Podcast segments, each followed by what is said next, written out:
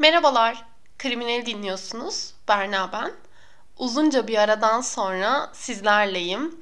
Yeni bir bölüm kaydediyorum bugün ve bunu ne kadar özlediğimi fark ettim. Elimde olmayan sebeplerden dolayı uzun bir süre bölüm kaydedemedim. Ama artık dönüş yaptığımı düşünüyorum. Ve dönüşümü de bu bölümde birinden almak istediği intikam yüzünden tanımadığı birçok insanın ölümüne sebep olan bir kadını konuşarak yapmayı istiyorum. O zaman hepimiz hazırsak Kriminal'in 11. bölümü başlıyor.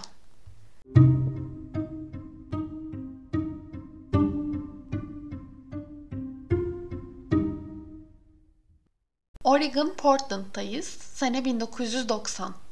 Oregon polisi bir ocak sabahında dağlık bir arazide bir kadın cesedi buldu. Bulunan bu cesedin yüzünün yarısı ciddi derecede yara almıştı. Bu sebepten kimliğini belirlemek güçtü. Boynunda bir ip vardı cesedin ve pantolonu dizlerinin altına kadar çekilmişti. İlk bakışta bir cinsel suç olma olasılığı yüksek duruyordu. Fakat esas ilginç olan şey jean pantolonunun düğmelerinin ve fermuarının olduğu kısmın sökülerek oradan alınmış olduğuydu. Bunun katilin kurbandan bir hatıra almış olmak için kopartıldığı düşünüldü ve bu da polisin bu olay hakkında iyice endişelenmesine sebep oldu. Olay yerine ilk gelen ekipte olan dedektif John Ingram cesedin bir robot resmini çizdirip basınla paylaştı. Yaklaşık bir hafta sonra bir kadın aradı ve cesedin kızı Tonya Bennett olabileceğini söyledi. Teşhis için geldiklerinde kesinleşti ki kurban 23 yaşındaki Tonya Bennett'tı. Annesinin verdiği bilgilere göre Tonya her gece dışarıya çıkıp barlarda yeni insanlarla tanışmayı çok severdi. Tamamen iyi niyetli bir kızdı ve dışarıda tanıştığı insanlardan ona kötülük gelebileceğini düşünmezdi. Yani yeni tanıştığı insanlara karşı fazla samimi ve iyimser davranıyordu. Bu yüzden dışarıdan gelebilecek olan kötülüklere açık olan bir kızdı. Polisler Tonya'nın annesinden bu bilgileri aldıktan sonra buna göre ilerlemeye devam ettiler açıkçası. O gece biriyle tanışmış olduğunu ve onun ölümünde hiç tanımadığı bir adamın parmağı olduğunu düşündüler. Bundan birkaç gün sonra polis merkezine bir telefon daha geldi. Telefondaki kadın bu cinayetin suçlusunun John Sosnowski olduğunu söylüyordu. Polis verilen bu ismi araştırdığında bu adamın 40'lı yaşlarının başlarında olduğunu ve şartlı tahliye ile dışarıda olduğunu, daha önceden bir sabıkası olduğunu fark etti. Polis gelen telefonu araştırdığında ise kadının isminin Laverne Pavlinek olduğunu öğrendi ve onunla görüşmek için evine gittiler. Onları gayet nazik bir biçimde karşılayan Laverne, John'dan bahsederken onun kendisini istismar ettiğini ve seks sırasında şiddet uyguladığını, günlerdir ondan korktuğu için polisi arayamadığını söyledi. Polisin ilk izlenimine göre Laverne 50'li yaşlarının sonlarında tamamen torunlarına ve çocuklarına kendini adamış olan bir babaanne gibi gözüken oldukça nazik, tontiş bir insandı. Ve bu kadının John Sosnowski gibi bir adamla nasıl beraber olabileceğini anlayamadılar. Özellikle bu bahsettiği istismar ve şiddetten sonra hala nasıl bu ilişkiye devam edebildiğini sorgulamaya başladı polis. Ve bunun akabinde Laverne 21 Ocak gecesi ne yaptığını sordular. Laverne ise John'un kendisinden onu Wilsonville'deki GB Snatch denilen bara götürmesini istediğini söyledi. Gece bir buçuk iki gibi ise John geri dönmüştü ve geri döndüğünde hemen duş aldığını söyledi Laverne. Bu pek görülmeyen bir şeydi. O yüzden Laverne'ın dikkatini çekmişti. Gecenin bir yarısı gelip duş aldığını görünce ne oluyor demişti. Bunun sabahında ise John ellerindeki ve ayaklarındaki biletlerini göstererek çok ağrıdığını, e, gece çok yorulduğunu gösteren e, şikayetlerde bulunuyordu. Bu yüzden Laverne'ın bu dikkatini daha da bir çekmişti. Aynı zamanda John'un kalçasında da bir morluk fark etmişti Laverne. Polisler bu ifade üzerine Laverne'e ev aramalarında bir sakınca olup olmadığını sordular. Laverne ise tabii buyurun arayabilirsiniz dedi. Ve polisler aramaya başladıklarında yatak odasındaki şifon yerde eşyalarının arasında bir mektup zarfı buldular. Bu mektup zarfının içi boştu ama arkasında yani ön tarafta pul kısmında John Sosnowski'ye gelmiş olduğu gözüküyordu. Ama arka tarafında ise T. Bennett yazıyordu. Ve bu yazının altında Good Pieces yani iyi parça yazılıydı. Polisler bu mektup zarfını bulduktan sonra evden ayrılmak üzereyken John Sosnowski geldi. Ve polisler bu sefer ona sorguya katılıp katılamayacağını, gelip polis merkezine ifade vermesinin kendi dosyalarının üzerinde iyi olabileceğini söylediler. John da tabii gelirim ifade veririm diyerek onlara gayet yine nazik bir biçimde e, işbirliğinde bulundu. Ama polis merkezine geldiğinde verdiği ifadeler çok dikkat çekiciydi aslında polis için. Çünkü biraz böyle kaçamak cevaplar veriyordu. Tanya'yı tanıyor musun dediklerinde tanıyor muyum emin değilim aslında daha önce onu görmüş olabilirim gibi cevaplar veriyordu. Yani hep böyle yuvarlak cevaplardı. Bu yüzden polis aslında onun ellerindeki tek suçlu olabileceğini düşünerek onun üzerine gitmeye karar verdiler. Birkaç gün sonra Laverne tekrar polisi aradı ve evde onların işine yarayacağını düşündüğü bazı şeyler bulduğunu söyledi.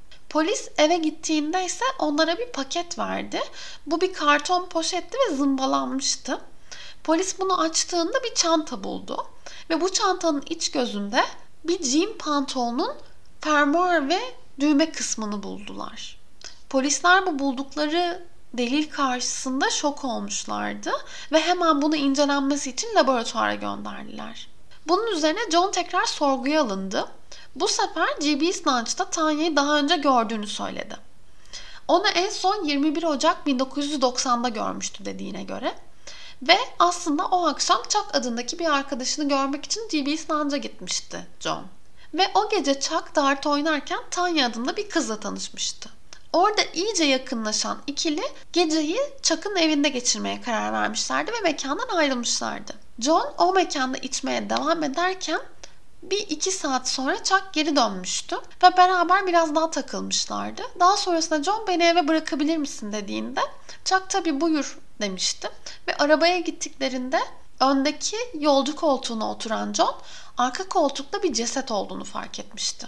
John dediğine göre bunu fark ettikten sonra tekrar hemen önüne dönüp beni daha hızlı bir şekilde eve bırakır mısın diye Chuck'a e, böyle bir teklifte bulunmuştu.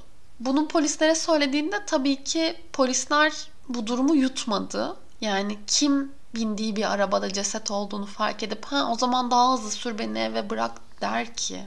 Yani çok saçma. Aslında polisler bu noktada John'un Chuck'ın işbirlikçisi olduğunu düşünmeye başladılar. Fakat ertesi gün laboratuvar sonuçları geldiğinde polisler daha da şok edici bir gerçekle karşılaştılar. Kod parçasının Tanya'nınkiyle uyuşmadığını öğrendiler.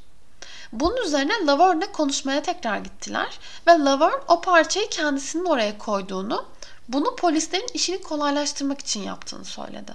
Tabi bu noktada polislerin ona karşı olan güveni azalmıştı.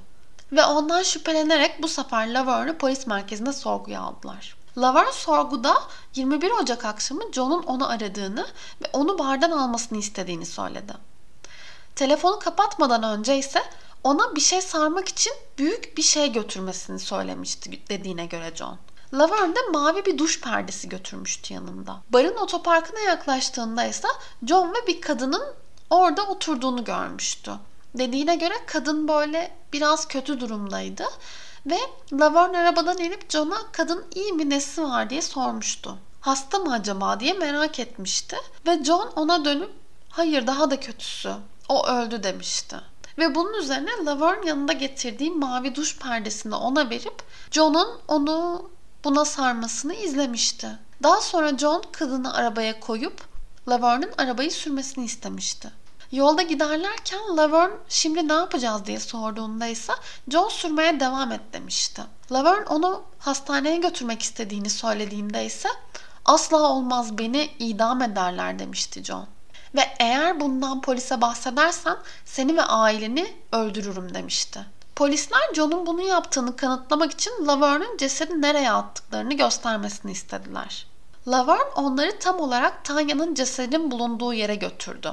Ve arabadan indiğinde biraz öne, arkaya hareket ettikten sonra tam olarak kızın cesedinin bulunduğu yeri yolun kenarından aşağıya doğru bakarak ormanlık alandaki o noktayı gösterdi ve evet buradaydı dedi. Polisler bunun karşısında artık ellerinde bir delil olduğunun farkındaydı ve Laverne'ü tekrar geri götürdüler polis merkezine. Bunun üzerine John Sosnowski tutuklandı. Ama olaylar bununla sınırlı kalmadı. Ertesi gün Laverne tekrar arayıp bu sefer dedektif Ingram ve ortağıyla görüşmek istediğini söyledi. Laverne'ün dediğine göre polise anlattığı hikayeyi değiştirecekti. Yani hikayesini bir kere daha değiştiriyordu. Bu sefer GB İslanca gittiğinde John ve genç bir kızın barın önünde tartıştığını söylüyordu. Yani o gittiğinde hala bu genç kadının yaşadığını. John kıza hava soğuk arabaya bin demişti bu tartışma esnasında. Laverne onların yanına yaklaştığında ve kız arabaya bindikten sonra Laverne arabayı sürerken kız ve John biraz böyle oynaşır bir hale gelmişlerdi. Yani aralarındaki tartışma durumundan sıyrılmış artık daha böyle seks odaklı konuşmalara dönmüşlerdi. John bu sırada Laverne'ü direktif vererek yönlendiriyordu aslında arabada. Ve bir bölgeye geldiler. Crown Town denilen bölgeye geldiler. Burası biraz metruk bir yerdi. Işıkları falan tam yanmıyordu. Böyle gece karanlığında Laverne oraya yaklaştığında John ve kız arabadan indiler. Laverne onların ne yapacağını bildiği için arabada beklemeyi seçti. Ve ortadan kayboldular. Bir 15 dakika sonra John arabaya geri döndü. Ve bu sefer bagajdan bir ip alarak Laverne onu bağlayacağım bu şekilde daha zevkli oluyor dedi. Ve Laverne'i yanına çağırdı. Beraber kızın olduğu yere gittiler ve dediğine göre Laverne'ın John ve kız cinsel ilişkiye girerken John Laverne kızın boynuna ipi dolamasını söyledi. Ve Laverne onun dediğini yaptı. Kızın boynuna ipi doladı. Ve John her defasında daha sıkı, daha sıkı diyordu. Laverne onun direktifleriyle kızın boynunu daha da sıkıyordu bu iple. John bu cinsel ilişki esnasında kızın yüzüne yumruklarıyla vuruyordu. Ve bir noktada Laverne'ın dediğine göre kız hareketsizleşti. Polis duydukları karşısında şok olmuştu ve Laverne'ın bu suçu işlediğine inanamıyorlardı aslında. Bu noktada sorguda ona dediler ki yani bu yaptığının bu kızı öldürdüğünün farkında mısın? Yani senin ipi dolaman ve bu kadar sıkman yüzünden bu kız öldü. John'un dedikleri yüzünden, senin bu yaptıkların yüzünden kızın öldüğünün farkında mısın dediler. Ve Laverne önüne bakarak başını eğdi ve evet farkındayım, benim suçum dedi. Bu verdiği ifadeden sonra Laverne tutuklandı. Fakat duruşmadan hemen önce verdiği ifadeyi yalanladı. Bu da ilginç bir detay. Dediğine göre John'u tutuklatıp hayatından def etmek için bu yalanı uydurmuştu. Aslında kendilerinin ne John'un ne de kendisinin bu kızın öldürülmesiyle bir alakası yoktu. Ama mahkemeye çıktılar. Dediğim gibi bunun için çok geçti. Böyle bir yalanlamada bulunmak için çok geçti. Çünkü çoğu kez zaten hikayesini değiştirmişti. Bu da onun aslında lafının güvenilirliğini kaybettiğini gösteriyordu. Bu yüzden jüri hem John'u hem de Laverne'ü birinci derece cinayetten dolayı suçlu buldu ve ömür boyu hapis cezasıyla cezalandırdı. John bu suçu asla kabul etmiyordu. Laverne'ın ona tuzak kurduğunu söylüyordu. Suçunu kabul etmediği için aslında ömür boyu hapis cezasıyla cezalandırıldı. Ve ikisi de hapishaneye gönderildi. Ve bundan tam 3 yıl sonra 1994'te polis bir mektup aldı. Bu mektubun her yerinde gülen yüzler çizilmişti ve değişik bir tarzda yazılmıştı mektup. Büyük ve küçük harfler vardı. Böyle çok tehditkar bir havası vardı ama aynı zamanda sayfalarca ve çok detaylı bir mektuptu. Bu mektubu yazanın dediğine göre Tanya Bennett'ın cinayetinden sorumlu olduğunu söylüyordu bu kişi. Tutuklanan iki kişi vardı ama ikisi de suçsuzdu. Esas suçlu kendisiydi. Bu bölümü burada bitirmeye karar verdim. İkinci bir bölümü olacak bunun ve ikinci bölümde esas suçlunun, esas katilin kim olduğunu, Laverne Pavlinek'in bu hayatındaki insanı ondan uzaklaştırmak için söylediği yalanın kaç kişinin hayatına mal olduğunu, bir adamdan nasıl bir seri katil yarattığını aslında. Tabii bu birazcık tırnak içinde kimse kimseyi yaratmaz ama onun araladığı kapının bir seri katilin doğmasında nasıl bir rol oynadığını konuşacağız. O yüzden bu bölüm hakkındaki yorumlarınızı benimle Kriminal Podcast serisi Instagram hesabından paylaşacağım postun altında paylaşmanızı umuyorum. Hepinize tekrardan iletişim halinde olmayı çok özledim. O yüzden bu bölümü burada bitiriyorum. Bir sonraki bölümde görüşmek üzere. Hoşçakalın, kendinize iyi bakın.